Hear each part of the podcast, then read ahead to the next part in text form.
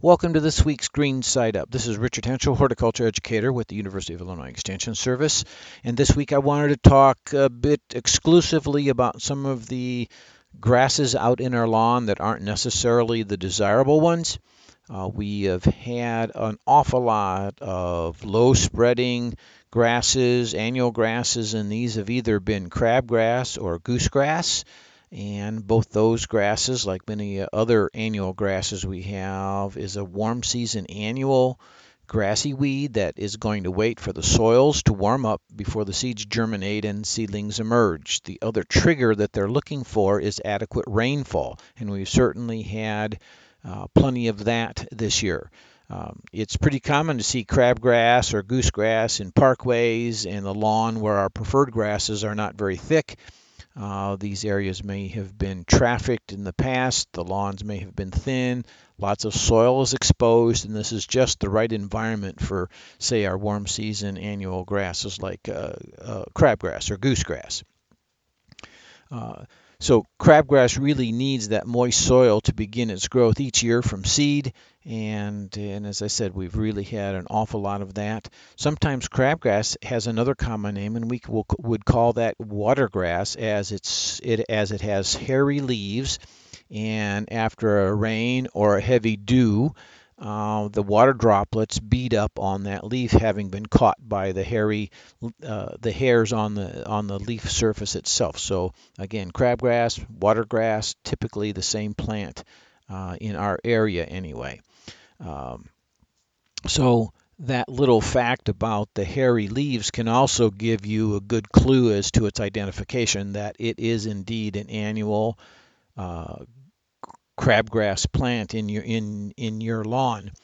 There's also um, uh, two versions of what we're going to call crabgrass. There's the one that we call uh, smooth crabgrass, uh, which doesn't not which does not have all the hairs on the leaf, and then we have one called large crabgrass, and as you might guess, it is a lo- lo- slightly more broad blade, a little thicker, and uh, again uh, can have those hairs on it. But when it comes to controlling crabgrass in the lawn, it's the same no matter which one we have. So really what goes on here is they both do the same kind of damage of smothering, you know, the surrounding grass for the rest of the summer. And that then also gives them a great opportunity for next year because uh, come spring, uh, where, where we don't have our desirable grasses, it's just an open, moist, open soil area that the crabgrass seeds get to grow in again. So um, it's going to continue to grow for the rest of the summer, uh, expanding in diameter, smothering more grass as it goes. Uh, compared and uh, the other ID feature here of this is compared to our lawn grasses, which grow upright in habit, even though we're mowing them at two and a half or more inches in height. Crabgrass grows in a pros- prostrate manner. That is, it's on, just grow, pops up from a seedling, it gets to the top of the grass as we know it, then it grows horizontally after that. And as it gets larger and older, it will root down along those horizontal nodes that it puts down along with the stems. So this causes uh, us more grief because at that point you really can't pull it out as a young seedling if you catch it right away. You're mowing, you see it. It's a very light green color in comparison to um, our darker blue green uh, grasses that we have in our lawns. You can pull it out very, very easily because it barely has a root system of, at that point. If you let it get larger and get in, in any kind of diameter of size, uh, it's just impossible to pull out because it will root down at a variety of nodes as, as it grows what we typically do to get rid of the crabgrass each year in those areas that are prone to have crabgrass. And not all lawns uh, routinely get crabgrass. It's been an exceptional year this year, and we've seen crabgrass in quite a few lawns that have never had it before. Um, but typically, we use the, a well known crabgrass preventer, and those products work against the actively germinating crabgrass seed and other annual grassy weed seeds in our lawn each year. But they only have a lifetime. That is, they only have a, a time frame where they're effective against these weed seeds.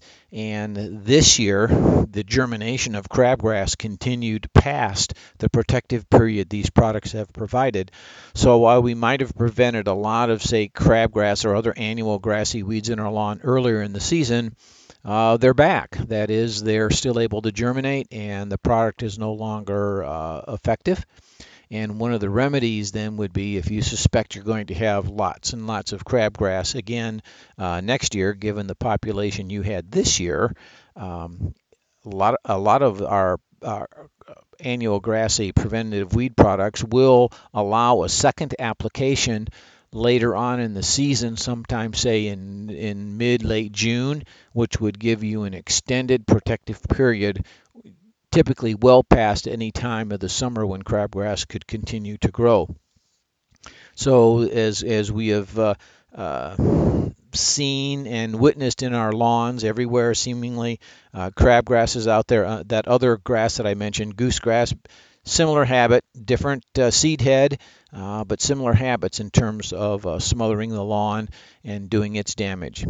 A couple other grasses, annual grasses that we've seen in the lawn this year that I did want to mention would be the uh, uh, the presence of some of our foxtails. Uh, we've got yellow foxtail, green foxtail, giant foxtail, and these are all typically weeds we might find in the vegetable garden or a perennial bed, but not in our lawn. This year again, kind of being an exception, we have seen that these these uh, these weeds have germinated uh, from a seed bank that's been in place for years. Uh, we've had just the right kind of conditions for them to come up in the lawn. Um, just like crabgrass, if you see it as a seedling in the lawn, it comes out very easily. It's a bunch type grass. All these warm season grasses that we talk about, or annual grasses that we talk about as weeds, uh, they will germinate in the spring, grow through the summer, uh, if allowed, they will flower, set seed, and add to the seed bank, but in our lawn we typically mow them. Just be assured that those annual grassy weeds are going to be dead come frost.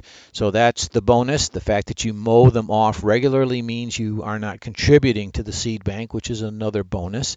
So these are some of the things that we can be doing out in the lawn this time of year as we begin to look and observe the different kind of grasses that are out there and, and why they're there. So this has been Richard Hentschel with this week's Green Side Up. It's always a pleasure. I'll be back again next week.